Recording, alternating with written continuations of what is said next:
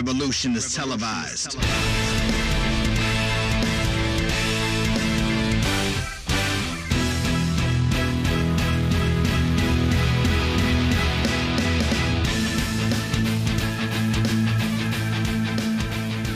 Hey everyone, welcome to a brand new episode of the Hot Hits Wrestling Podcast. I'm Hitzer. I'm Hardy.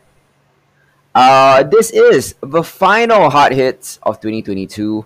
We're quite excited because we have lots to talk about here. Um, pro wrestling is ending the year strong across many companies. I mean, I guess with the exception of NWA, like, which has been shit for the past couple of years. but every other company from AEW to Ring of Honor, which are affiliated to uh, NXT and WWE, uh, seem to be, uh, I don't know, hitting the stride right now. Um, ending the year on a good note, hoping to begin 2023 on a better note.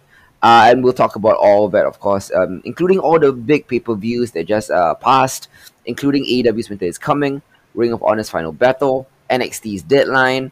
Plus, we'll talk about WWE SmackDown World Cup, uh, which was won uh, by Ricochet. Um, and, and we'll talk about his fantastic run there um, because he's been having banger five star matches Mhm. through and through. It's a bit of a renaissance for the high flyer. We'll get into that. Plus, we'll talk about Mandy Rose getting shockingly fired recently. Um, a, a move that kind of came out of nowhere, and we'll talk about the controversy surrounding it. Yeah. Uh, alongside another controversial exit, uh, this time a more amicable one. Uh, William William. Regal has decided to leave AEW, opt out of his contract, uh, to return to the WWE to work with his son. So we'll talk about that as well. Uh, let's begin though with the ROH Ring of Honor final battle. Uh, man, uh, this was a bit of a uh, a very very notable card, Mhm. uh, wouldn't you say? Uh, considering that five new champions were crowned. Yeah, exactly. Uh, before we get into that though, did you watch the pre-show? I know. I sadly didn't catch the pre-show. That's okay. Yeah. Um, what happened though? So um, yeah, I'm just gonna give you like a quick rundown of the pre-show. Uh, Mascara Dorada from uh, CMLL uh, took Mhm. on Jeff Cobb. Uh, that was a pretty fun match uh, as well. Um, probably my highlight we had uh, the Jericho Appreciation Society 2.0 uh, defeated Shinobi Shadow Squad, Cheeseburger, and Eli Isom. Really? Um, pretty basic match. Willow Nightingale defeats Trish Adora uh, in a very, very good match as well. Uh, top flight, Dante and Darius Martin defeats The Kingdom, Matt and Mike, uh, Matt Taven and Mike Bennett alongside uh, Maria Kanellis. Uh, so yeah, that was the, the final, uh, what was it called again? Zero hour Mhm. of final battle. Um, nothing much to write home there except for top flight looks great. Um, Jeff Cobb looks great. Uh, yeah, I mean, solid zero hour, but not, nothing much to write home about. Uh, so we're going to be jumping right into the main show. Mhm. Uh, first match up, uh, AR Fox and Blake Christian take on La Faccion Ingobernable, uh, made up of. Dralistico and Whoosh, accompanied by Jose the assistant, and new member of LFI, Preston Vance. Uh, what do you think about this uh, tag team opener? Uh, I thought this was a solid match. Uh, Mhm. Fast-paced, uh, great um, ring psychology in a sense for Okay, a tag yeah. team match. Yep. Uh, and also, you know, with so many luchadors involved, um, I enjoyed it. Uh, I really like Blake Christian uh, and AR Fox actually. I think Yep. they put up- Uh, ROH uh, alums, like what they've been there for quite a yeah, while. exactly. So uh, I think they put up quite a show. Um, but yeah, I Hmm. think the luchadors are just too powerful for them now. Yep, yep, definitely. Uh, what do you think about the, the, the finish of it? I was fine with it. Yeah, yeah, like, like them beating up the referee, Yeah, getting exactly. suspended and all of that. Okay, okay, cool. Uh, yeah, I mean, I have nothing much to say about the match. It was an entertaining Yeah, opener. exactly. Uh, next up, though, it's one of many, many title cha- Yes. uh, changes on, on the card. The ROH Women's World Championship, where Athena defeated Mercedes Martinez. Sure. uh, the the defending champion at that point. Uh, it wow, this match delivered on intensity. I Mhm. felt um, the new heel turn by Athena has really given her a new, rougher, tougher, more compelling edge that makes her more, a lot more watchable Yeah. than the kind of bland baby face that she was as Ember Moon or when she came in as an Athena. Um, I think this was a very skillful slobber knocker. Um, and and Athena won the title on her home turf Yeah. uh, in front of a supportive crowd, which is ironic considering you know this is her first pay per view as a heel, Mhm. um, but she worked face um, because you know it's it's a hometown. Uh, but yeah, I mean the, this match I think delivered. Uh, I think Athena is the right call to be your new ROH Women's Yep. Champion. Um, I like the story that they built. Same, the, the, the long before. the long history Yeah. that uh, Merce- Mercedes and uh, Athena have had uh, back in the Indies. Um, yeah, well, what are your thoughts on this? Yeah, I needed the video because I had not much prior knowledge. Because I only Mhm. know Athena on her NXT run and her WWE run, right? Ember Moon, yeah. Yeah. So prior to that, I didn't know the history. So the video really uh, helped catch up on that. Um, Mm-hmm. I think Athena had a great performance. Uh, this was the kind of wrestler that she should have been lah, in the main roster. lah. Uh, Mhm. but okay, Yep, I mean, yep, yep. since she's now the ROH champion, I, I think Mm-hmm. she can really push that uh, the potential that she was supposed to reach. lah.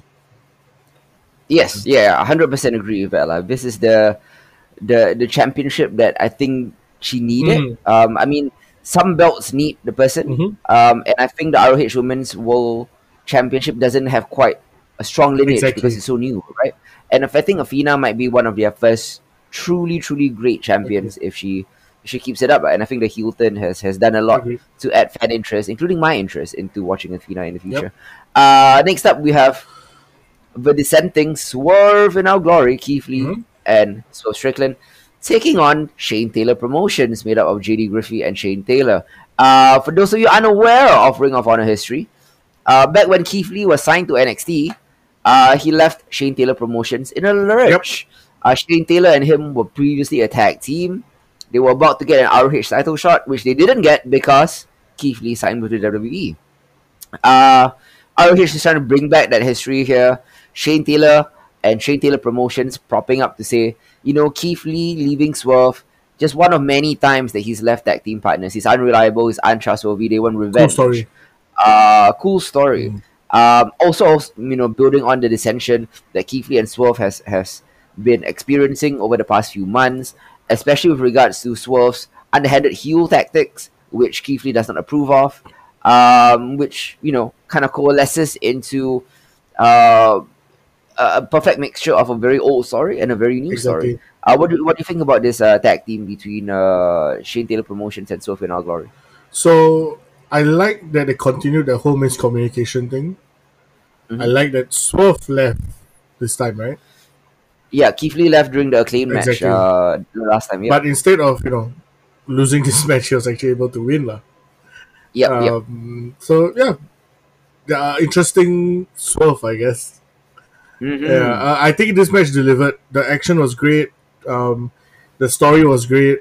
Um, yeah, I I'll give this actually one of the better matches of the night.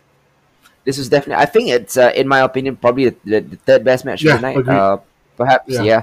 Um, yeah. I mean, uh, how familiar are you with Shane Taylor Promotions prior to this match? Uh, just that he was a tag team. Uh, he used to tag team with uh, Keith Lee, lah. Absolutely, yeah, yeah. Um, what, what do you think about Shane Taylor? What do you think about JD Griffey? I think they're both quite talented, leh. They they, Yep. they, they put up quite a show. Uh, they they more than delivered on their end of this tag team match. So Mm. yeah, they're going to be ROH stalwarts, right? Uh, maybe, maybe not. Who knows? But Shane Taylor Promotions were clearly brought in here to make Keith Lee look good and further the Keith Lee Swerve storyline. lah.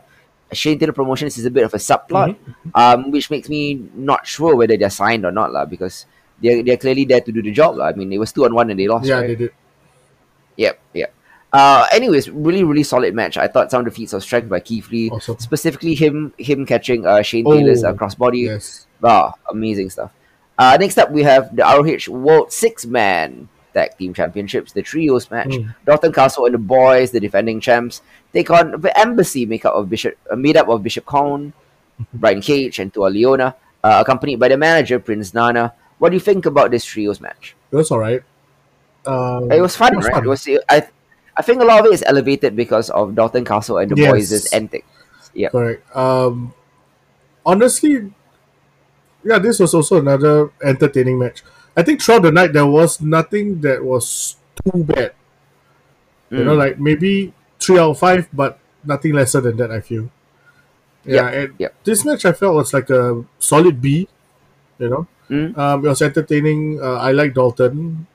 I like the Yep. boys. Uh, Yep. I think Dalton Castle is one of those great showmen, right? Um, Mhm. Yeah, he delivered what the audience wanted. Yeah, I'm down. Definitely. Uh, the embassy wins via a Prince Nana distraction. Uh, a powerbomb from Cage uh, got the pinfall. Uh, I, I, I thought the match was fun. Yep. Uh, it didn't overstay its welcome. It was a very short match. Um, and the, the the clash in styles, I think, made it made it really uh, really funny lah. This is more of a comedy Yeah. type match. Uh, which which I was totally down with. What was not a comedy match though The was one. the rubber match between Wheeler Yuta and Daniel Garcia for the ROH Pure Championship. Um, boy, I mean, these two seem to be unable to deliver a bad match, especially under pure rules. Um, and and what I find really interesting about this uh, third match between them is it's not actually a rubber match. Their first match was a 60 minute draw. Second match was a Wheeler Yuta win. Uh, the third match was a Daniel Garcia win. Uh, uh, eh, sorry, it was Daniel Garcia and then Wheeler Yuta now. Yep. So it's one, one, and one. Yeah. Um, so they're still tied. Uh, but yeah, I, I- I thought this match was a banger. Particularly, I like the psychology Yes. of Daniel Garcia, who who used the pure rules To his advantage. to his advantage. The way that he caused, or essentially forced, uh, Wheeler Yuta to use up his rope breaks. The way that he he baited Wheeler Yuta into using a close fist. You know, Mhm. things like he he was baiting Wheeler Yuta up until the point where Wheeler Yuta just out wrestled him. But Daniel Garcia had a really smart game plan. I really liked it. Yes. Um, and I thought this was one of the best examples of how to use pure rules uh, in a very innovative way. Or what do you think about this? I like this rivalry. I feel that there's a lot of legs here. Um, I've not, I've never not been entertained by these two guys uh, Mhm. since they started the the, the rivalry. Um, Daniel Garcia is a superstar, man. He Yep. does feel like the next uh, Daniel Bryan. Um, Yep. Wheeler Yuta, I think, put up a really, really good, I, I guess, underdog story in a sense, Mm-hmm. Mhm. right? Coming from behind, kind of thing. Um, Yep. He was kind of outclassed for a while by Garcia, Yeah. and yeah, uh, the grit and all made him through, got him through it, lah. Uh, Mm, yeah, yeah. Uh, so this was one of those better matches of the night. So I think I'll give this like a A. Yeah, yeah. This was this was in my opinion the second best match of the night. I think the the number one is a bit of a no Yeah. brainer. So obviously, so but yeah, I, I thought this was the second best match of the Agreed. night. Uh, at the at the end of the night, um, Garcia refused uh the code of honor. He didn't shake his hand, Yeah. but he did pick up the title and hand it over to Yuta, which is as much of a sign of respect is. as you can get, lah. Mhm. Um, and he he did. I, I appreciated that. I thought it was a nice moment at the end. Uh, Wheeler Yuta is your champion again. Uh, really really cool. Um, yeah, I like this a lot. I just and I think this plays into the later match as well. I just really want the BCC uh, JAS feud to end already. It's been going on since April, Yeah. and, and we're still at it. You know, um, across two brands, and I'm quite sick of it already. So yeah, It got a bit worn Like, out I- when it continued on winter. I, I. I absolutely I, I love watching these two wrestle. Don't get Yeah, me wrong. You know, um, and I think they will they will have like 10, 15 more matches Sure. before their career is over. You know, this seems like a rivalry built for a long time. Mhm. You know, like a like a Sean and Brett type of thing. You're just gonna wrestle forever, forever. You know, but give it a year, like, you know, before you revisit this. Mm. Yeah, uh, They're young, yeah, there's a lot of uh, time. they're do- yeah, yeah, they're in their early twenties. I mean, these guys have the future ahead of them, Mhm. um, and I think they will be stalwarts for AW and ROH uh, in the future. Just keep them apart for now. Like they've, they've wrestled too many times in one year Agreed. already. Um, next up, we have arguably match of the not arguably. Like, this is is the match of the night. um, arguably match of the year. Um, arguably the best match of the of the trilogy sure. which is insane because every single Heavy one of. Briscoe's versus FTR in the ROH for the ROH Tag Team Championships, every single match, one, two, and 3 Mhm. each of them could be match of the year. Yeah. It's very, very difficult to pick out which is the best one amongst them. The fact that this third match might have exceeded the previous two, who knows? That that's the arguable part I'm talking yeah, about. yeah. You know, um, this was a very unique, I think, first time ever double dog collar match. Uh, we've seen plenty of singles ones. Um, you know, most recently we saw uh, CM Punk and uh, MJF, for example. You know, um, and I typically don't like dog collar matches because I feel like they're kind of boring, it's unentertaining, Mhm. but leave it to the psychology of FTR and the psychology of the Briscoes to find a way to make this compelling, bloody, brutal. All the false finishes uh, had me. Um, there was a lot of you know um, differentiation in this match between the previous two matches Yep. because this is more of a hardcore style Yes. match, whereas the previous two were more uh, technical masterpieces, right? Mhm. Uh, but I think this match still held, holds up well, despite it being in a different genre.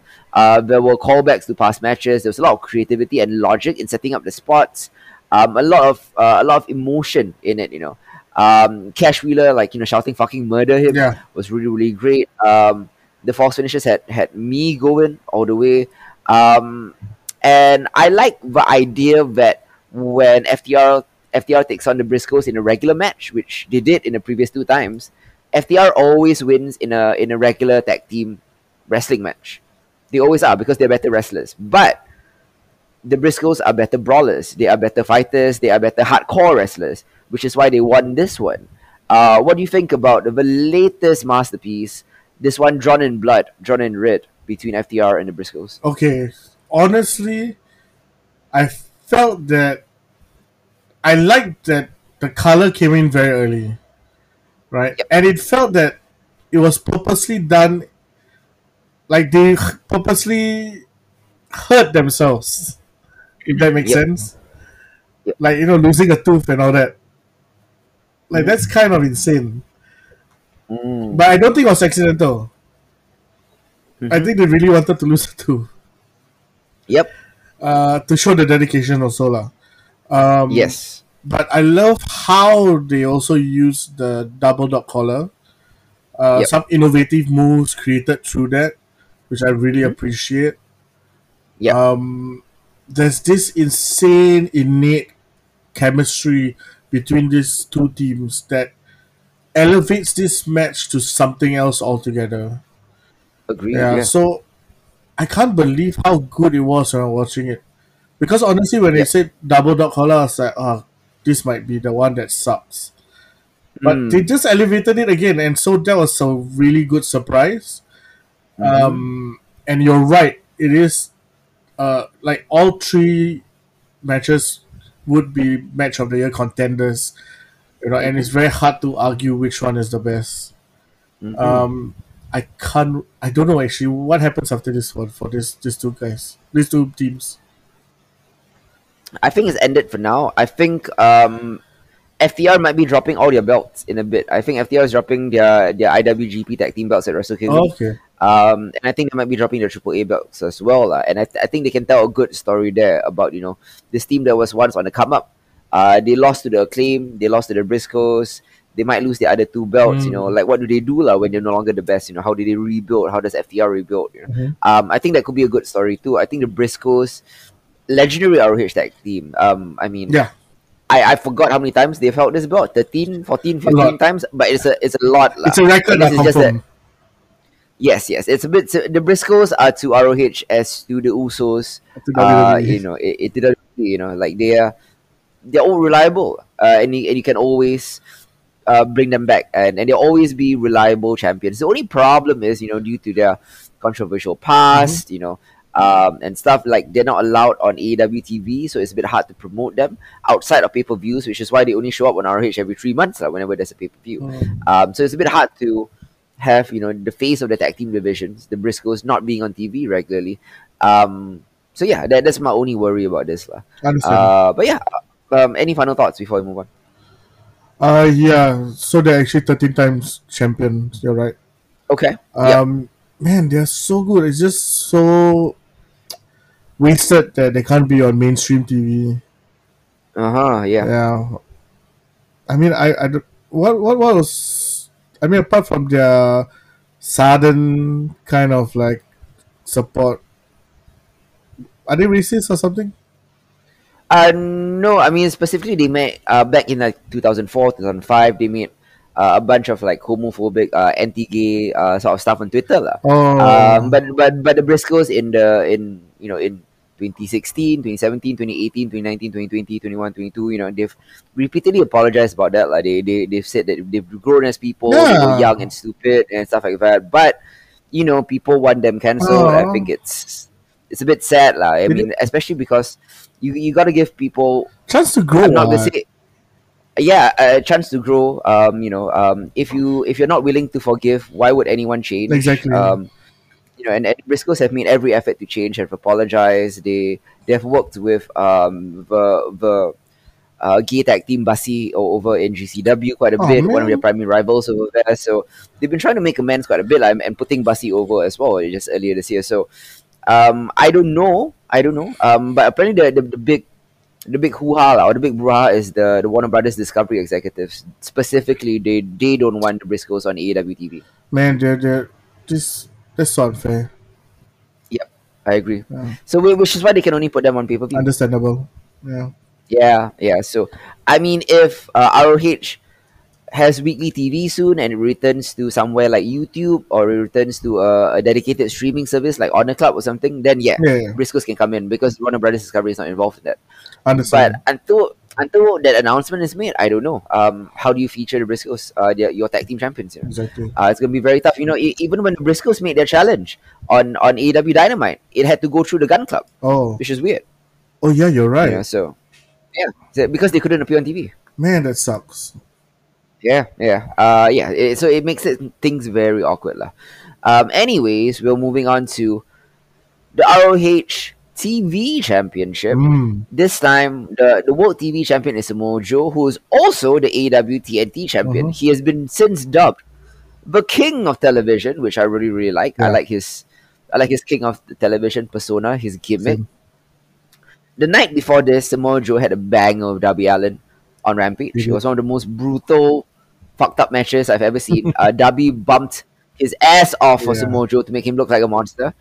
Uh, and then, like 24 hours later, it's kind of followed up by, I'm gonna say, a really mediocre match between with uh, Rock Hard Juice Robinson. Yeah. Nothing against Juice Robinson, but I don't know. I just felt like the this match lacked something. Maybe it was chemistry. It was. It, it felt like a it just a normal whatever match.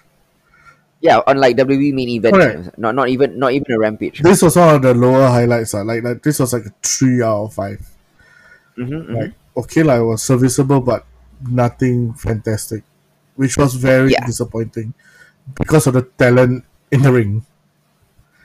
Sure. Yeah. I mean, I, I personally feel that Juice is slightly overrated, but he's a good wrestler. Exactly. I mean, Samoa Joe Samojo is not overrated, so I don't know what went wrong here. I think primarily it was the lack of chemistry between two people who don't work together Mhm. often, and also the predictability of the finish because there was no way Juice Robinson was going to win this. So Yeah, maybe. I mean, a, a lot of this was like, I, I think this was the P break match, and they designed it as such. I guess because yeah, yeah, you're right.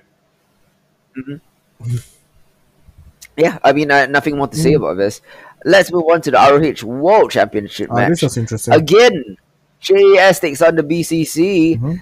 Uh, Claudio Castagnoli defeats the Ocho, Chris Yeah. Jericho, to become two-time ROH World That's Champion. how he defeated Chris Jericho. That was interesting. amazing. Uh, this this in itself was actually a really good match. I think this was better than the first match, um, and I think it was only elevated by the creativity of the finish. Claudio swinging Jericho thirty three for full thirty three full rotations. Mhm. Jericho couldn't take it anymore. He tapped out during the giant swing, which is the first time that anybody stepped out during the giant swing. I thought it was very interesting was. because um, you've never seen a finish like Nope. this. It's innovative to say the least. Mhm. Some people didn't like it because oh, it makes Jericho look weak. Who would tap out from the swing? Nobody has 33 done that. And and at that point, like Claudio didn't look like he was going to stop. Like he could have gone thirty three thousand times. you know? Exactly. Like like I would have tapped out too. I, I I- would have gotten dizzy. I would have puked. You know things like that. I would have tapped out. Um. So I get the finish. I don't understand the angle Same. over it. I thought the match itself was very good pro wrestling versus sports entertainment. Yes. Um, as long as JAS versus BCC has gone on, very few of the matches have been of this quality, and Mhm. this one was was really really good. Um, so yeah, um, I mean, the crowd was super into this They were. too. Um, I I love that every time they counted something, even uh, you know, count outs or submissions or, or even the swing, uh, whenever they reach eight, they will say six, seven, Ocho. ocho, nine. Yeah, um, it was cute, and, and, and it's since picked up in, in, In AEW. As well Yeah. yeah um yeah I, I- I think this was this was a good match i think claudio was the right winner Uh, what what about you? Oh yeah, Claudio was definitely the right winner. Uh, I think Chris Jericho made Claudio look really good by tapping to the big swing itself. Um, Yeah. I like how Jericho is the kind of wrestler that. I mean, we'll talk about it later. Winter is coming, lah. But it's such a big rub by getting uh, one over Chris Jericho, you know. Mm, And yeah, so I felt that it was a good, solid match. Claudio looks good. You know, again, he's a deserved champion. Mm. Um, yeah, I have no complaints at all. I like the veteran experience that Jericho brings into the ring. You know, he- that like kind of like um, equalizes the strength and speed that Claudio obviously has, right? mhm, mhm. Yeah, so yeah, that so that's how Jericho keeps up in a match like this, you know, using the veteran wiles lah. Yeah, so Mm. yay, good match, uh, great finish. Um, can't wait to see where this goes for Claudio. But I'm guessing this Yep. the end. Um, I think. Uh, I mean, I thought this was going to be the end of BCC versus JAS, lah, no, but there's a bunch of promos of Winter is coming. yep. So I mean, it, it it's going to keep going, I guess, till till 2026 or whatever. Um, I don't know. I don't know, man. I mean, I I, I, I Um, yeah. what's his name? Moxley was on Moxley. vacation.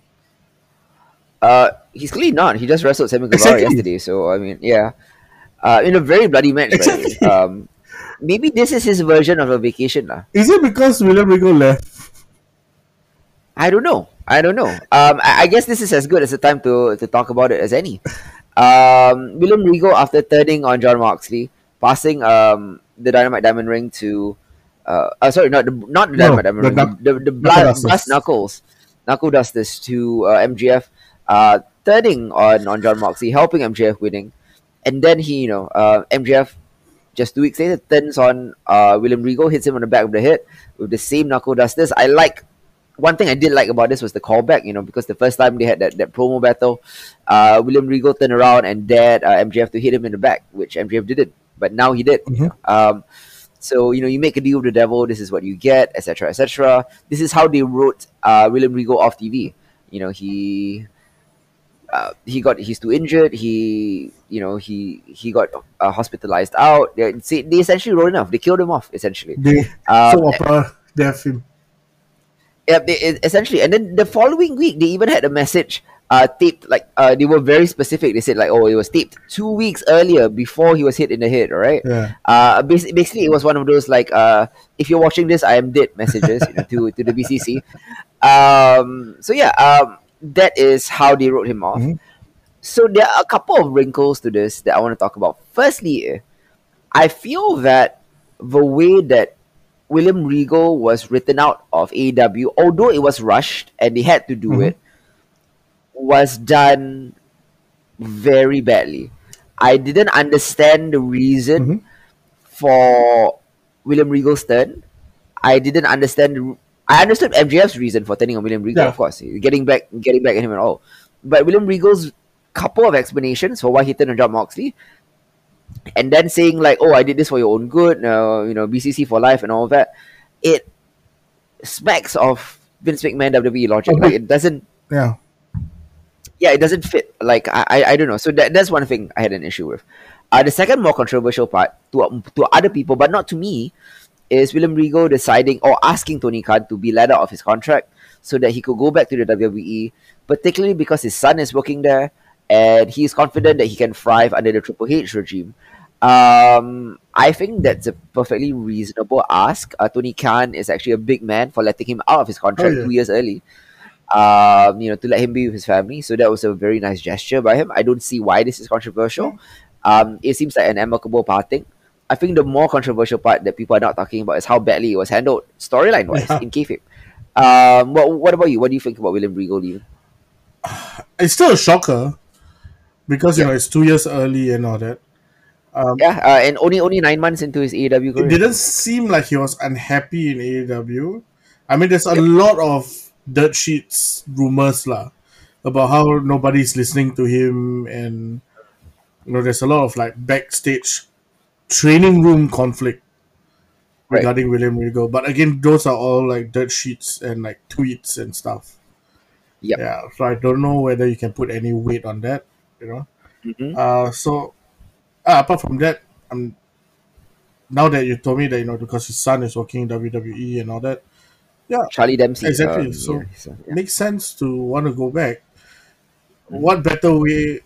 I mean, it's always better to have a father figure in wrestling, right? Why not your real father, lah? Yep, right. yep, yep. Someone to guide you through the pitfalls and you know the dangers that come with the sport, lah. Mhm. Yeah. So yeah, I understand why William Regal want to do that. Absolutely. Um, But I I also understand. About the storyline, it's a bit rubbish. Yes, it was. It, it made no sense. I understand the rushness of it, but I think you still could have done better, lah, because this was the worst of all possible options. Uh, the, the, the way they chose to handle it. Um, I thought the story that Tony Khan told about why he decided to be a bigger man and let William Regal go was very sweet, Mm. very very touching. Uh, I mean, of course, I mean for, for those of you who may not have heard, uh, Tony Khan's uh, mother uh, recently had uh, had a couple of strokes, Mhm. almost died. Uh, and he realized at that point that you know he he shouldn't be the one to keep a parent away from a child. You Yeah. know, time is short, uh, and and I, I think that's as good a reason as any. It's a very human reason, and um, you know we we've criticized Tony Khan for his handling of many things, and I don't think this is one of them. Uh, I think this was a good good choice uh, that Tony Khan has made here, and and yeah, perfectly amicable. I'm cool. Yeah, I'm cool too. Yeah, yeah. Uh, next up, though, let's move on to just a few days later, three days later. Mhm. AEW Dynamite Winter is coming, emanating from Curtis Culwell Center in Dallas, Texas. Yeah. Ricky Uh, Starks it featured Ricky Starks' adopted hometown. Oh, Uh, he it features MJF defending his AW World Championship for the first time against Ricky Starks. Uh, Chris Jericho suffering an embarrassing defeat uh, to Jobber and uh, Action Andra- uh, Andretti. Uh, Ruby Soho getting uh, getting a grudge match with Melo uh, and a lot more. Uh, but the night begins with Game Four of the Best of Seven series between the Death Triangle, Cero Miedo, Mhm. and the Elite, where Death Triangle goes up 3 1. You can tell from the way that this story is playing that the Young Bucks, I mean, you know, like if you watch BTE or if you watch, if you see the shoes that they wear Mhm. or the references that they make, the Young Bucks are big, big, big NBA Yeah. fans. They were. You, I could tell from the beginning this was going to go a three-one route. Um, yeah, I mean, not that I mind. I really like. I, I really like the story they're telling. I like that ev- every match has felt different. Mhm. I like that this particular match. Uh, boy, um, the which which one had the had the knee had the ankle injury? Was it uh Nick Jackson or Matt Jackson? Matt. Uh, Matt. Yeah, Mhm. right. Eh, sorry, When Nick, first Nick, got Nick. uh, when, when Nick first got that tweaked Yeah. uh tweaked leg, um, he sold me a ticket. I thought there was a shoot injury. Same. I, I thought he went to the back and everything. I thought that was real. I, I thought the series was jeopardized. And then he made his triumphant return. I was like, oh, okay, it's like a it's a work. and, and and and usually when the the babyface hero makes the triumphant return, they clear house and then they win. But this time, the babyface hero makes his triumphant return on the injured leg, Mhm. only to get hit into in, hit in the injured leg with a hammer and then taps out immediately. Yeah. I think that is logical AF. You know, Exactly. that's that's exact that's exactly what would happen. Uh, and I love that this match. I mean, sure, like, I had all the high flying and high spots and all that, but the psychology and style and plot line of this match was so different from the previous previous two. Um, and I like how every match seems uh, has a little new wrinkle Mhm. to it, like, to keep it to have um what, what do you call it a UPI or something. Yeah, and I Uh, yeah, sorry. yeah, uh, sorry, uh, go, go ahead. Uh, what do you think about this uh, game four? Yeah, game four was great. Um, Yep. The wrinkle of Nick Jackson getting out, coming back. If if you thought that they were going to go the usual like WWE way, you know, where the clearinghouse and all that stuff, right? So it's a great wrinkle to have Nick Jackson tap out. Um, I like the callback to the hammer. Um, Mhm. I like that straight after that, Kenny Omega goes on the mic saying, you know, fuck this, let's do a non disqualification match. Yeah, if you want even hammers to be to be used, yeah, fuck it, let's just Yeah. make it legal, you know. So, So we can use we can use hammers too. You can use it. Everyone can use it. It's fine. Game five is going to be no DQ. Uh, that's interesting. If necessary, game six will Exactly. be a falls count anywhere. If necessary, Sure. game seven will be a ladder match. So I mean, come Why on, if not? this is going to a game se- this is going to a game seven. Uh, let's not Yeah, kid hell yeah. ourselves. Um, yeah. Yeah. But wouldn't it be a shocker if it was four one next week? I mean, I mean, right? That would be a good swerve, but it would Right, yeah. lead really fucked up Yep. by issuing a non-disqualification match. They couldn't win. Yep, yep. I mean, I actually wouldn't mind. Everyone assumes that it's going to game seven, it's going to a ladder match. Yeah. I actually really don't mind the story of the elite losing four one, Yeah. uh, and and they're losing because of their hubris. Yeah, exactly. Uh, uh, of exactly what CM Punk was talking about. They could make it into a story Yeah. like. Hey, maybe that guy was right. Maybe we're not taking ourselves too seriously. Maybe we are too jokey jokey. Maybe we're too winky winky, you know? We're no longer Uh, that serious threat that we used to be. Yeah, but back when they were Bullet Club, Mm. exactly. This could be this could be a thing. And Because right now, Bullet Club is in. WWE. Sure, you know, I mean that's the club. I know. But I love that. I love. I love that Jay White in several interviews have cla- has claimed that um, yeah, yeah, the, the club is part of Bullet Club. So he claims Mia Yim as well as part of Bullet Club. So cool, it's canon It's now. canon. Uh, it's kind of Mia Yim, the Good Brothers, AJ Styles, they're all part of Bullet Club. Why not? Cool. Uh, Bullet Club for for, for, for life, lah. So ne- never quite left. um, so yeah, uh, that was great. That was great. Um, so where do you think this goes? Do you, do you, do you want to see it go down my route, my my personal option, or do you want to go? You want to see it go to a dramatic game seven? Honestly, either way is awesome because the storylines for Game Seven is dope because you get three more awesome matches, right? Mhm. If you go down the four-one sudden death kind of thing, Yep. it it changes the elites dynamic in the entire Mm. AEW ecosystem. You know, and that I think is a very compelling story you can really push. Yep. Like what is the elite now? You know, a bunch of losers. Yep. Yeah. And how they rebuild from that. Ooh, that'll be brilliant. Yes, exactly. Um, yeah, that, that was great though. Um, we're not gonna go top to bottom Sure. here because we're just gonna cover the highlights and then you know the other stuff will sprinkle in at the end. The main event is a winner take all match. Mm. Why is it a winner take all match? Because it's not only the AEW World Championship on the line. Mhm. MJF's three-time reigning Diamond Diamond Ring was also on the line because Ricky Starks won the Dynamite Diamond Ring Battle Royal last Mhm. week. Um, so Ricky Starks wins the Dynamite Diamond Battle Royal. Okay. I want to talk about the Battle Royal first before we move on to the main event because it, lead, it leads directly into that, right? Ricky Starks wins it, but I love the final four. I love that they kept Captain Shawn Dean Yeah. uh, into the final four. Um, I mean, Captain Shawn Dean is a jobber, but Captain Shawn Dean is 2 0 against MJF. You know, he has like MJF's number, right? So I like that they, they were like, Teasing teasing that. like, hey, maybe Shawn Dean, maybe Shawn Dean, who knows? You know, he's beaten MJF twice. You know, and the only two losses on MJF records were Shawn Dean. So let's go. Um, Only problem is Shawn Dean can't defeat anybody else. that's true. Like, he can only defeat MJF. Mm. But I would love it if if he becomes uh one of the you know transitional feuds later on. Sure. Like it would it would definitely make sense later on, like, if, if Shawn Dean tries to call his shot.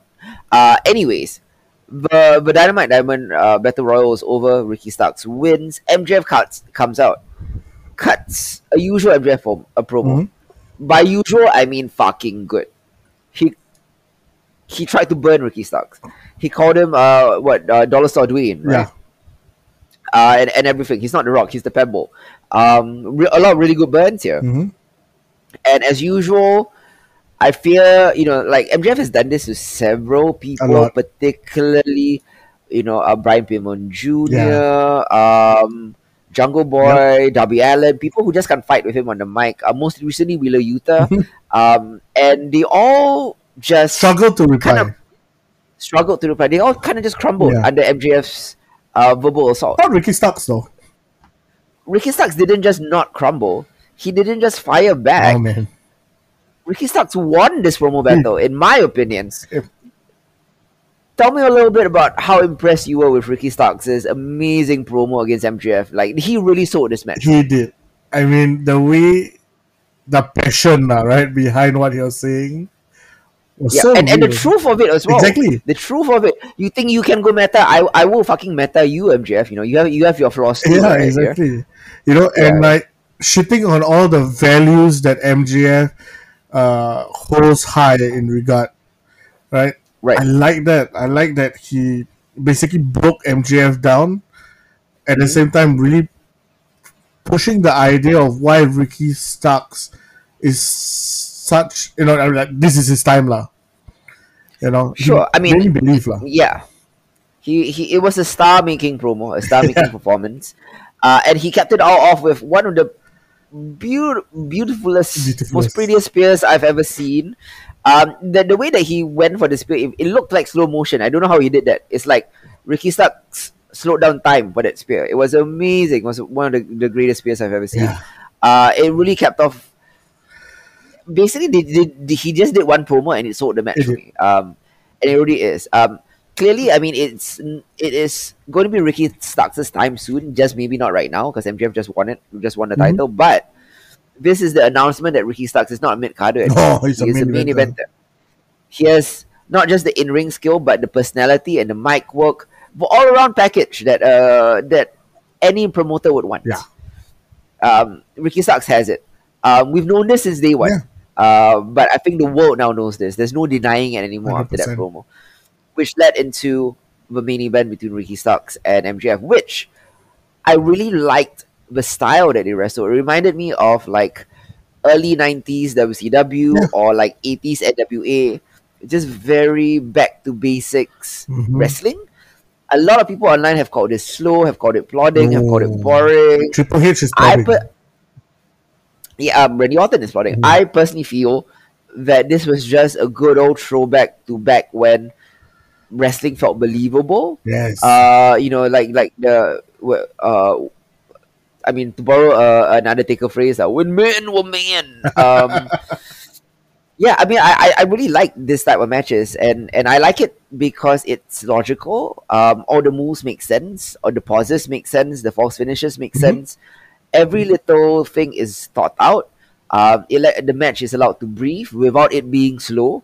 The pacing was correct, and I think Ricky Starks and MJF, despite being far younger than you know a Triple H or an Undertaker or whatever, can pull off that type of match because you could tell that these guys are fans of like 80s NWA or early 90s WCW and things Exactly. like that.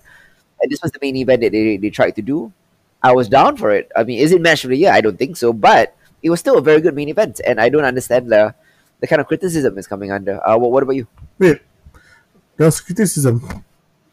Yeah, a lot of people felt that this match was slow, boring, etc. Oh, I like that there was like a different kind of pace here, but that only works with a great story and you know great psychology in the ring, which I thought this match delivered. Correct. Yeah, so if it's slow and plodding and then there's no psychology, then yeah, that's a problem lah. But sure. I felt that there was a lot of psychology from MJF and Ricky Starks. You know, a lot of like targeting of uh, inj- previous injuries, um, working. How you say? Uh, very um, methodically. In Yes. fact, which I appreciate also. Classical. Yeah, which is something that you know you have all this high action stuff before already. You have all this crazy, you know, um, high flying stuff already. You have that surprise of Jericho losing, right? Like Mhm. I thought this was like not really back to basics, but back to like the golden era of wrestling, that kind. Yep. You Yep. know? So I enjoyed it. Uh, I mean, I like uh, I like jazz, but that doesn't mean classical is bad. Exactly. Classical is good too. Yeah, yeah, You know, um, and, and and this is what I equate that to. Yeah. Um. So yeah. Uh, good main event. Uh, good showing for Ricky Starks. Um, not quite his time at the top yet, No. but people are starting to believe that he belongs there. So that was the plan, lah. The, the plan is to, for for MJF to retain and to to get Ricky to elevate Ricky Starks to the next Sure. level, and they certainly did that. So good job on AEW here. Next up, we have a shocking upset. Chris Jericho's world is fucking shook. First, three days ago, he lost the ROH World Championship to Claudio Castagnoli, tapping out embarrassingly to a giant swing, a move that nobody has tapped out to. Yeah. Next up, he claims that he is going to take on Action Andretti, Uh, jobber. uh, a jobber. Uh, what he he called it a tune-up. I like I like it because that's that's what boxers say, yeah, right? he said you know? I'm gonna Um, take this jobber as a tune up. Uh.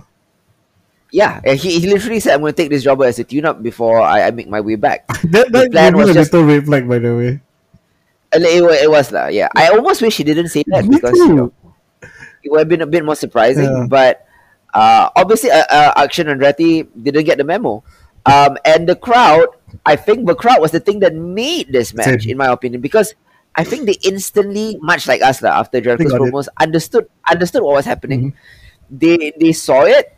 And then after the first Action Andretti kick out, I think they realized immediately that, hey, this is a one two three kid match. Yeah. This is a this is a one two three kid versus Razor Ramon thing that they're trying to Yeah. do, and they got so behind it. This was the loud. This match got the loudest crowd reaction. Not Death Triangle versus the Elite. Mm. Not MJF versus Starks. Let's go, Jobber was the chant of the night. Um, and Jericho really helped set that up with the promo we were talking Yep, about. yep. Like, that was there was really really good. Um, this again shows the intelligence of Chris Jericho as a professional wrestler. His ability in I'm going to say 15 minutes promo plus match Mhm. to get over someone who is making his AW debut, who no one has seen before. No one really knows who he is. He's not like some indie darling or something, you know. Action Andretti, never heard of him. Never heard of him. Who the fuck are you? In one fell swoop, Jericho made him A superstar. The highlight of of a of a special mm-hmm. that had a world championship match and had a game four between the founders of the company and Death Triangle. Yeah. You know, Action Andretti became a star. I mean, no offense to Action Dre- Andretti, but he didn't become a star because of Oh, himself. no, no, no, no. Jericho decided he wanted to make him a star. Exactly. I mean, obviously Jericho sees something in Action Andretti. If not, he wouldn't help him do this. Yeah.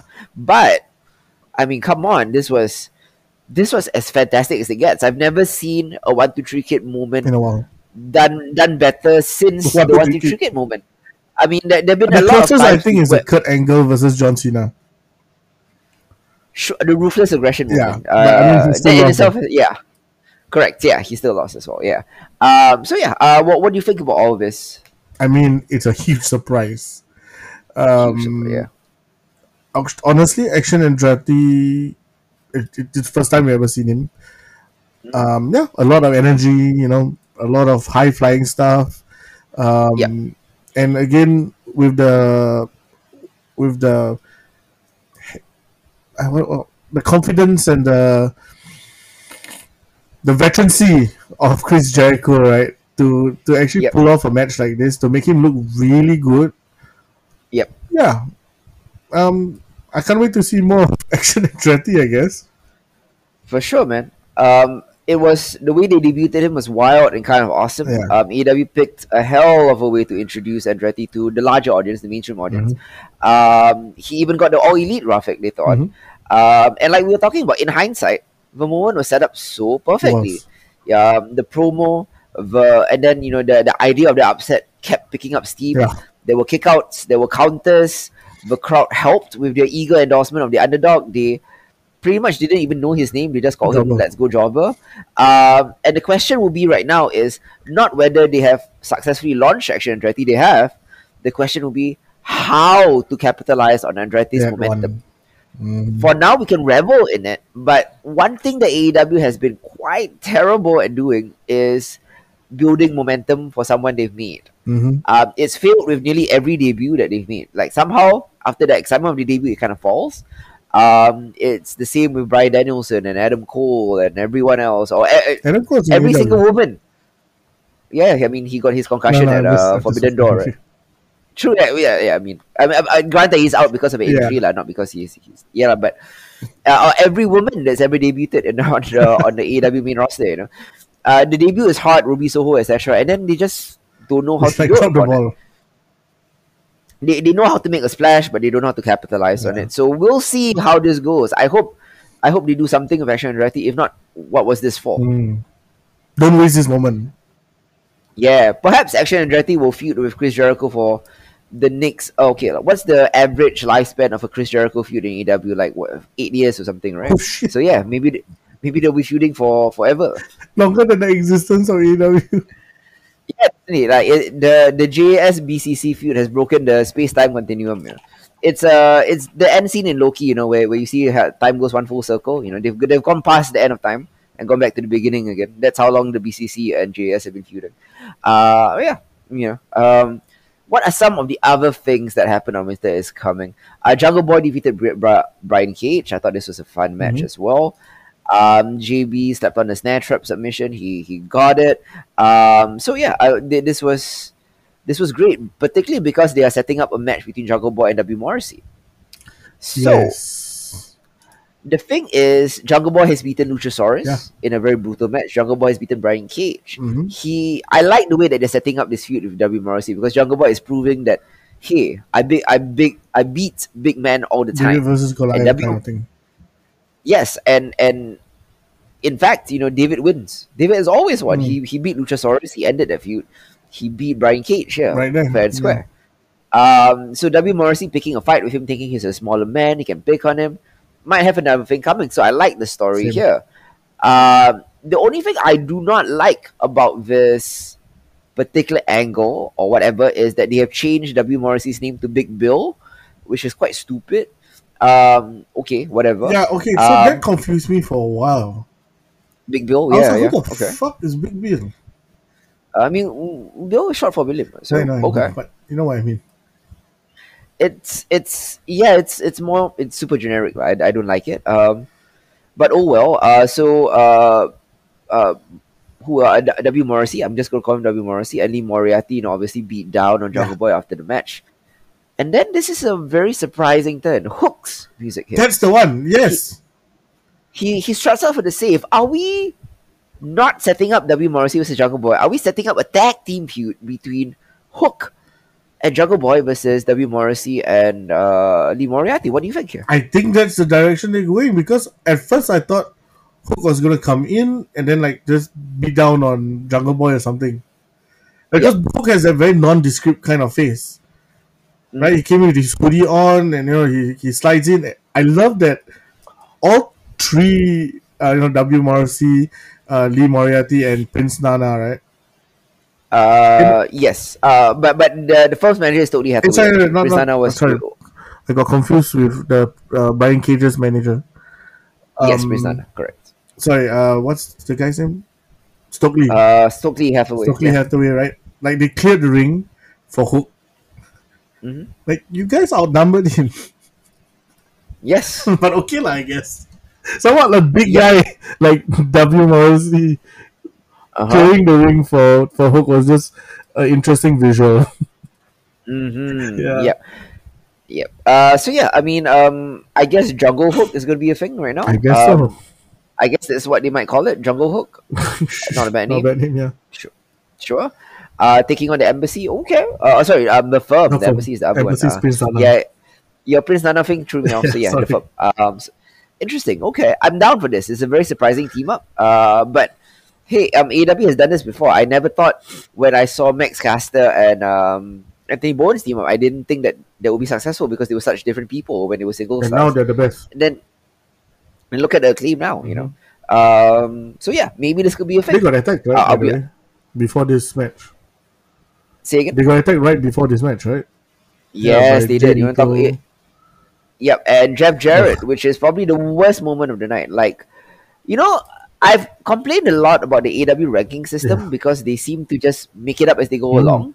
And I've always thought like you should do away with the ranking system. It doesn't make Mm. sense. You know, you're just like anyhow kind of rigging the numbers, that type of thing, Mm. which is of course that as pro wrestling is written. But when a team that is on like a two match losing streak gets to challenge for the AW World Championship by just beating up on the acclaim, then I kind of I, was, I kind of like think, yeah, maybe the ranking system wasn't so bad lah, because this makes no fucking sense.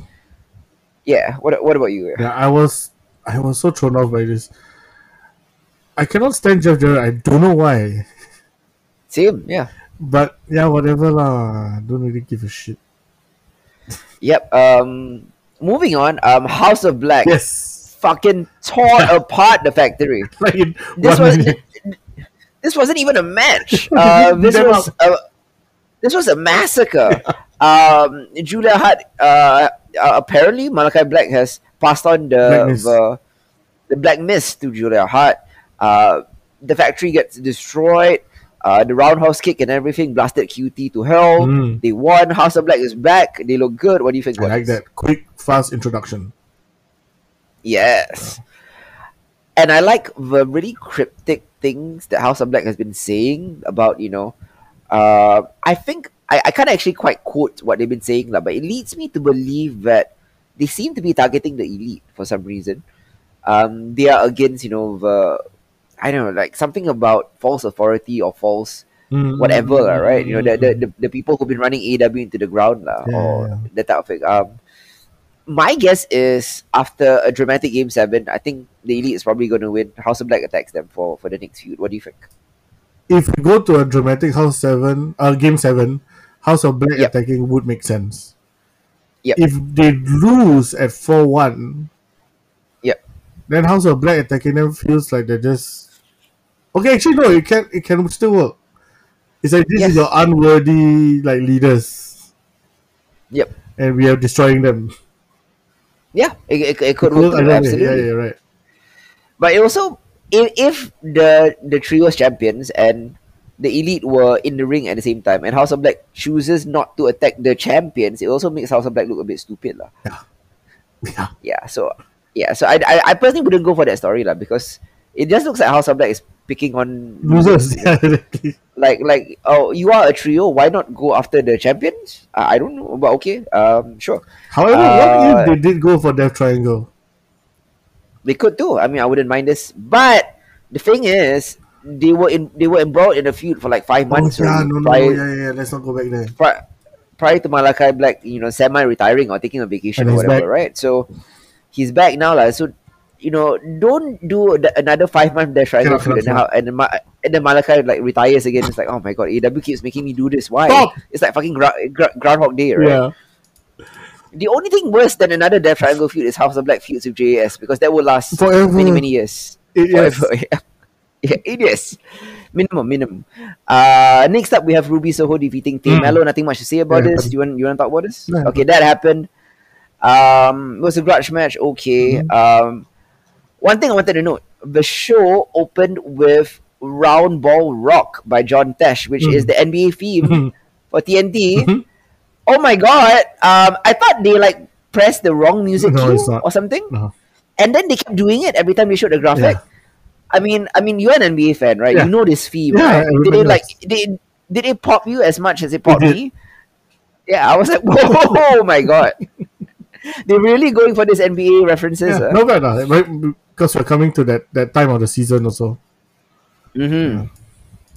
Definitely. Um, we have a few other things. We have uh, promos by Blackpool Combat Club, basically uh, contradicting their previous promo because they started more fights with JAS. Yeah. Um, sure, okay. Um, Swerve Strickland had promised saying he gave everything to Keith Lee and Lee threw it back in his face.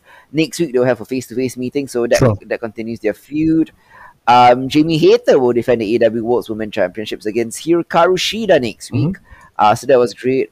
Um, Skye Blue challenges Dr. Britt Baker Yep. DMD to a match. Um, FTR had a little promo talking about the hardest fight of their career in a double dog collar match against the Briscoes.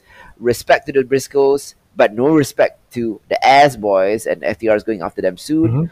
Uh, but one of the highlights of the night, very underrated because so much was happening. Hangman Page's promo, offering a medical update to Alex yeah. Hangman Page is kind of low key a really great promo. Yes. Very underrated because there was a star making moment in similar to the way that Ricky Starks had a star making moment on the mic last week. Back when he he talked about his depression, his promo about depression, you know. Uh, I'm sad, I'm anxious, then the meds aren't working. That that particular promo was really, really good. Mhm. It spoke to a different generation than you know the Moxleys or the more old school type promos. lah Mhm. uh, and it felt very new and current and different for pro wrestling. And then he talks about the concussion that he suffered Yeah. at the hands of Jon Moxley. Why he's so angry? It's not because he was hurt. It's not because he's he got his bell rung, but because when he woke up, uh, he couldn't remember the name of his son, which is, I mean, I'm not doing the promo justice by No, no, like know what you mean. summarizing it, but the way that he told that story was Very good. heartbreaking. Yeah. He has a different type of promo delivery that is very not pro wrestling Authentic. he speaks very authentically. It almost feels like have you ever been to like a um a show where a singer songwriter you know talks in between songs, you know, Yes, yes, yes. telling the story of like oh this is the the heartbreak behind this song in a very honest, very confessional type of way. Yeah. Like Hangman Page does promos like that, Mm. and it's very different. I personally like it. I know why a lot of pro wrestling fans don't because it's not what they're used to. But I think this style of delivery really sets Hangman apart from the rest. What about you? No, I agree. And I think Yeah. that's something unique to Hangman Page, which which I think he has been doing for a while already. Yep. Um, is this weird cowboy authenticity that I think eh, nobody really can replicate, lah. I mean, it's not even really cowboy. it's not. uh, It's just- uh, it, it's um. I mean, his nickname is the anxious millennial cowboy, right? He is, he is the millennial cowboy who who knows about mental health, is trying to deal Yeah. with it, but can't, and he's fighting his way out of it. He was dealing with alcoholism, substance abuse. The stuff that they've come up with Hangman Page, right, over his four-year AEW career has low key been some of the best and most nuanced pro wrestling Sure, storytelling yeah. I've ever seen. Um, That's a whole depression and- angle also. What? For sure, yeah, the alcoholism angle that I was talking about. Yeah. Yeah, amazing. Um, yeah. Uh, so where do you think this goes? Like this Hangman Page, uh, Jon Moxley feud. Like, how does it go here?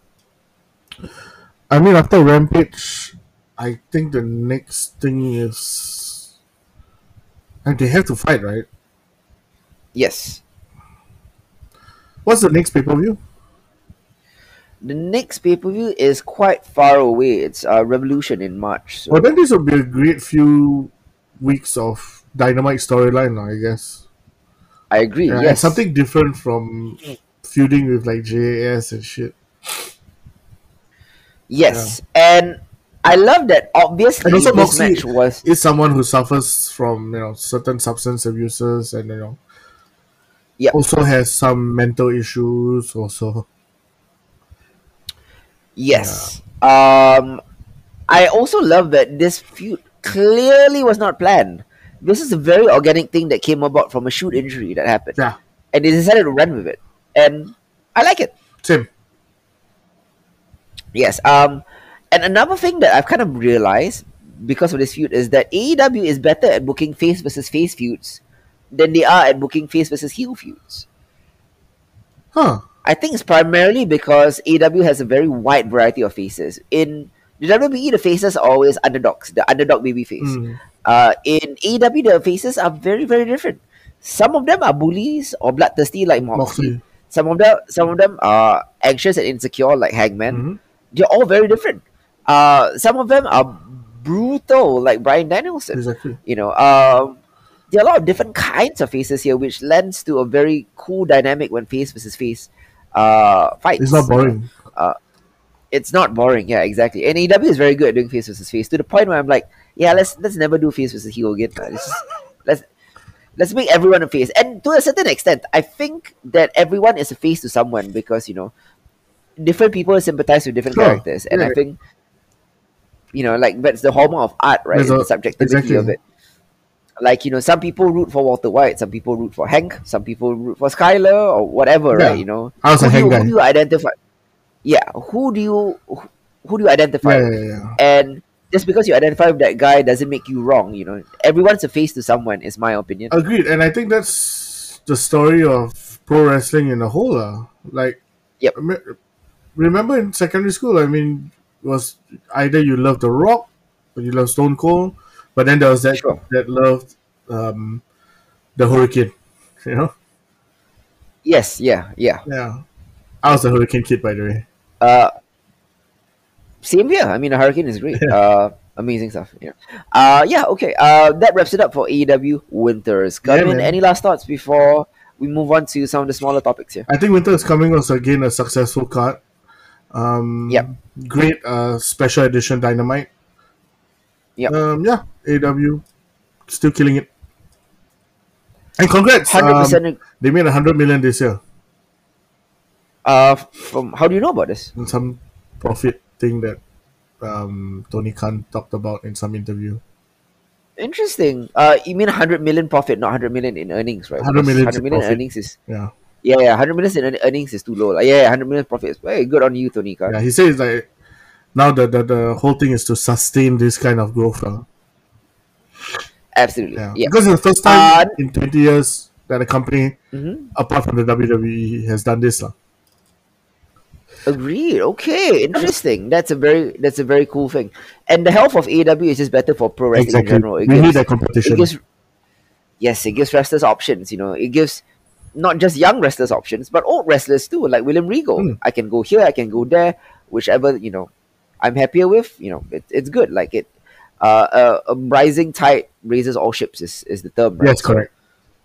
that, that's yeah. I mean, I'm happy for AEW. I hope they continue. I hope continued success for them, Mm-hmm. for A for WWE, for Impact, for everyone. I want I want a healthy pro wrestling Yeah, industry. yeah.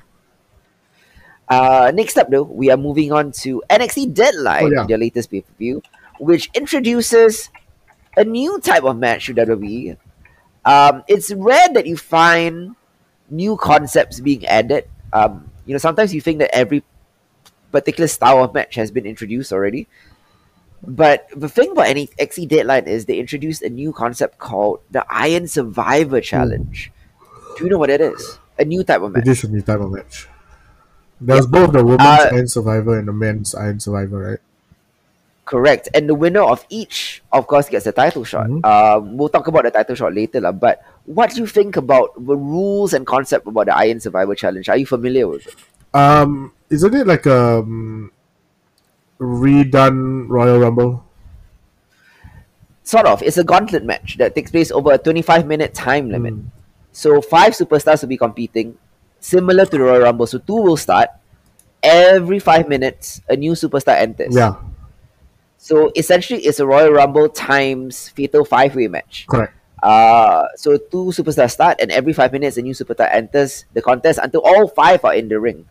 The goal is to have the most pinfalls when the when the clock finally hits twenty five minutes. So pinfalls can be DQs, pinfalls can be submissions, or pinfalls can be pinfalls.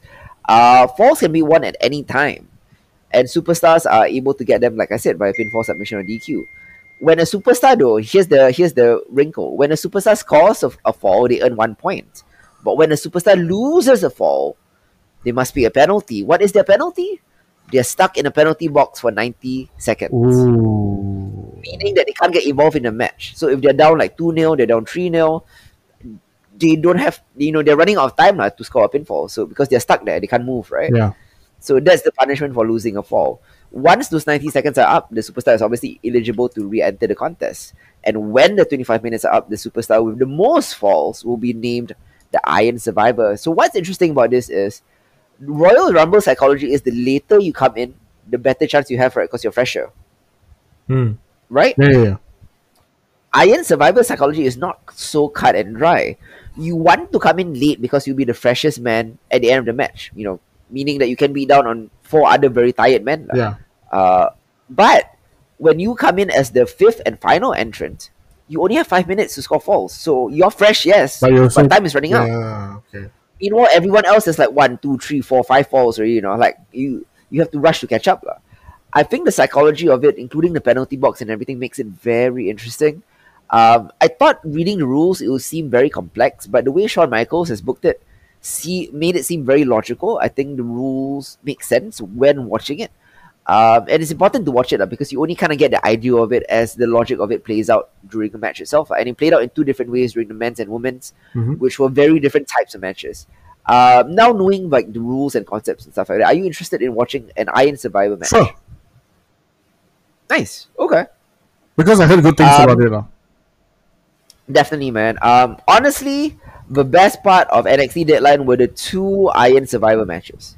Oh, not the new. And also, yeah, okay, we'll, we'll talk about that later. But you know, since we're on the topic of Iron Survivor Yeah. Challenge, the men's and women's, I think, were bangers. Okay. Um, Zoey Stark versus Indi Hartwell versus Jade versus Roxanne Perez versus Kiana James. Great opener to showcase what uh, the Iron Survivor Challenge is about. Um, they played it very logically and safe. It explained the rules to fans. It showed you how you can get loopholes and what is the psychology of it. So great start to it. Nice. The men's one though, contender for match of the year. Hmm. Seriously, the men's Iron Survivor Challenge: JD McDonagh versus Joe Gacy Mhm. versus Carmelo Hayes versus Axiom versus Grayson Waller. Amazing match.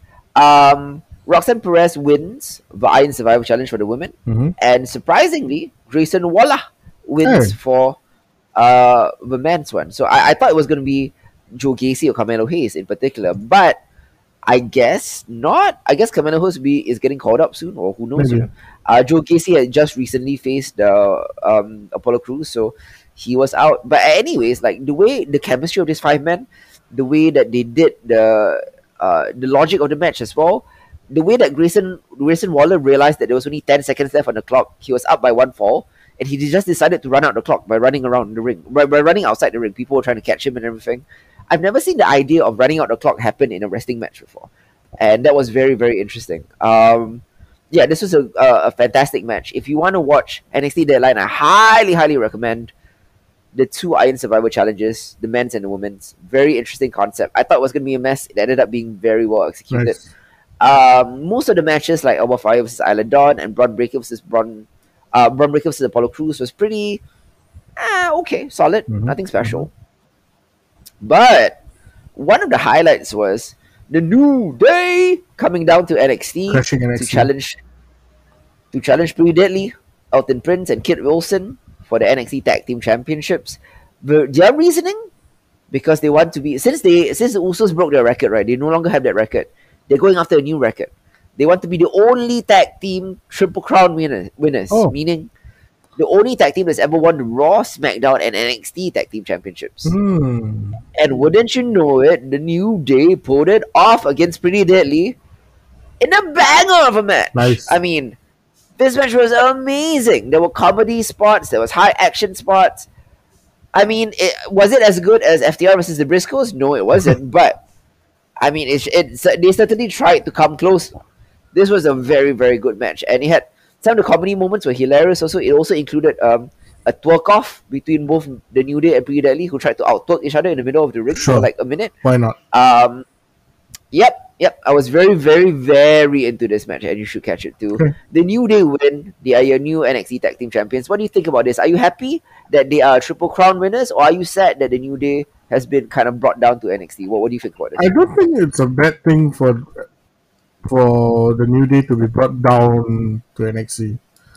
Mm. I think that the way NXT functions right now, it kind of is a, you know, it's a brand on its own, right?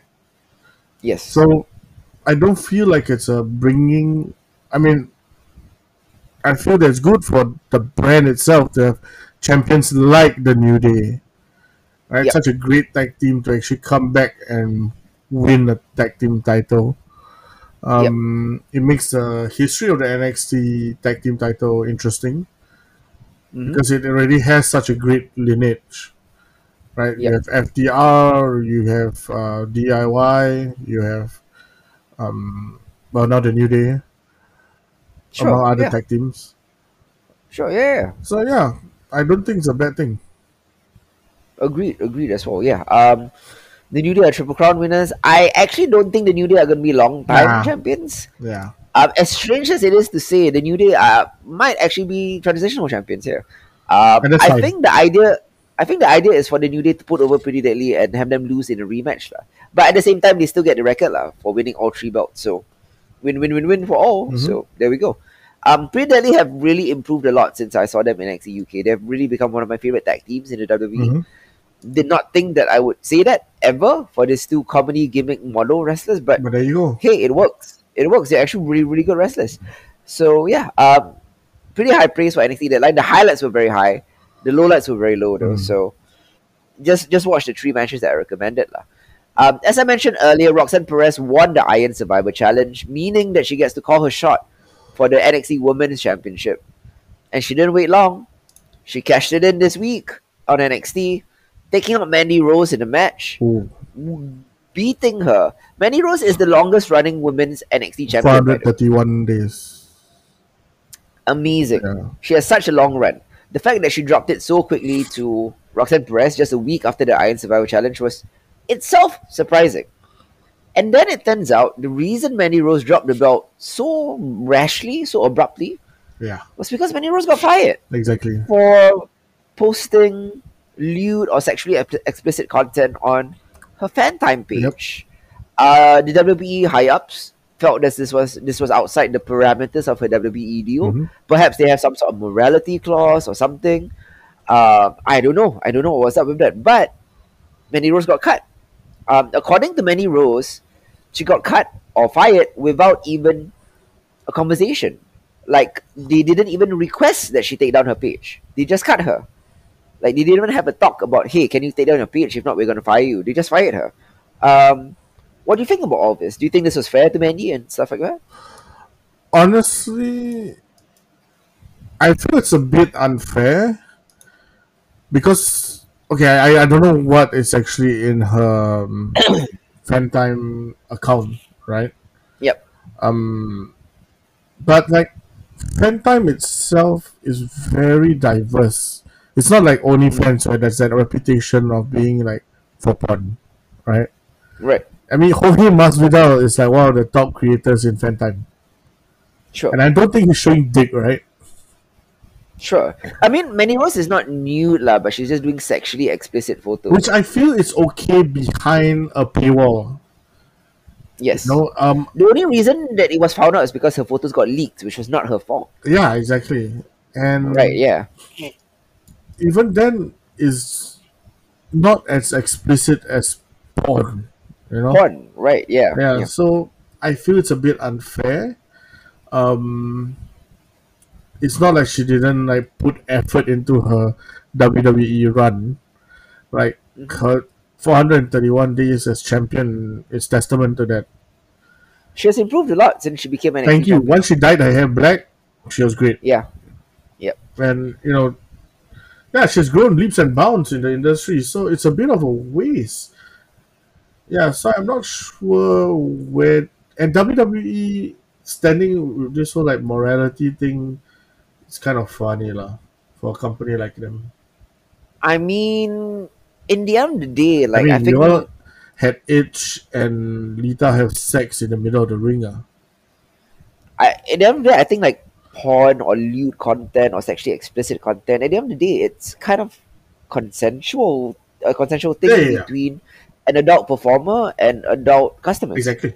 uh, WWE, who still actively currently hires uh, sexual predators, Yeah. or at least alleged ones, or actually wa- was run by a sexual predator All for 50 years, right? Yeah.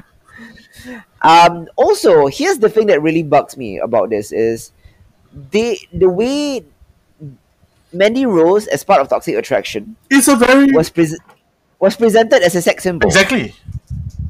So what is this thing? Like, it's not like she's going against kayfabe or what, right? This is exactly her gimmick. Correct. This is how they were presenting her. They had a, a photo shoot with her, Thank like you. you know, um, naked with just the NXT Women's uh Championship, just you know, like covering her bits, Thank right? you. So, yes. like if if if, if NXT can do that, like why can't she do that But that was a that was a throwback to the Shawn Michaels photo shoot, right? True, Shawn Michaels one, yeah. Yeah. So what this strikes me is is like Hypocritical, eh? only W only WWE can monetize the body, but she cannot do it Which herself. is so problematic.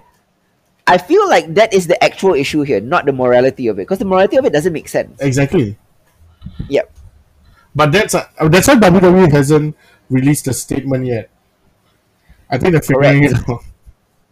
I mean, you know, you, you just mentioned the Shawn Michaels Playgirl thing, right? Exactly. Who who is the who who runs NXT right now? Shawn Michaels. right.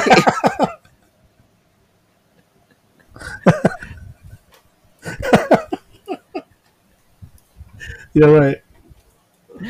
I mean, I don't know. Um, I don't know. yet. I, I think that WWE should at least clarify this. Like, I would actually be more sympathetic if WWE actually gave a reason. Like, say for example, um, Mattel. Okay, I'm giving a hypothetical. I'm not saying Mattel actually did this, but you know, Mattel, their toy designers, one of their biggest sponsors and everything. Mattel saw the FanTime page and said, like, we're not having this. You got to fire her. Uh, do we lose Mattel or do we lose Mandy Rose? I think Mattel is the op- is the better business option. lah of course, lah. if they said some, if they said something like that, I'm like, okay, I get it. But right now, WWE just looks like assholes lah for doing this. Yeah, but they haven't released a statement, so they got time to figure this out. Absolutely. But they look yeah, more like yeah. assholes now because everybody is speculating is because of the FanTime thing and because of morality issues, uh, Correct. which is Yeah. stupid yeah. lah, for a company like. Yeah. WWE. Weird, man. Yeah. Uh, anyways, let's move on to other things in WWE. Have you been watching the World Cup? And I don't mean the FIFA World Cup. About that SmackDown. I mean the SmackDown World Cup. Obviously, the SmackDown trying to um, capitalize on the World Cup craze here. Um, I love that Americans think that it's a craze, like only the most popular sport in the world. lah. Anyways, um, the, the SmackDown did their own tournament where the winner of the SmackDown World Cup will get a shot at the Intercontinental Championship Nice. against Gunther. What I loved about this, right, is the renaissance of Ricochet, who has had a hell of a push. Yep. Hell of a push in this uh, tournament. He beat Braun Strowman clean. Yeah. But I think him beating Braun Strowman was a message to Braun Strowman by management, like, because he tweeted out like, "Oh, nobody wants to see the flippy floppers and stuff like that." and Triple H was like, We do. "Yeah, yeah, yeah, yeah. Let's see lah. Let's see lah. What what happens when I book a flippy flopper to beat you clean? what are you gonna do? What are you gonna do, bro?" Um, and then not only did he beat Braun Strowman clean, he had a fucking banger against Santos Escobar in the finals. Honestly, his match against Santos was like. Uh, this is gonna sound weird, lah, but Ricochet versus Santos Escobar felt like an AEW match. it was like, or, or, or maybe like Black and Gold NXT match, Yeah. like that style of match. Yeah, it did. Like, did, did you watch Ricochet versus Santos? What do you think about that? was good. The I finals. think it was fun. There was this really beautiful reverse hurricane runner from the top of the barricade. a Very, for lack of a better term, AW type high spot. lah. you know?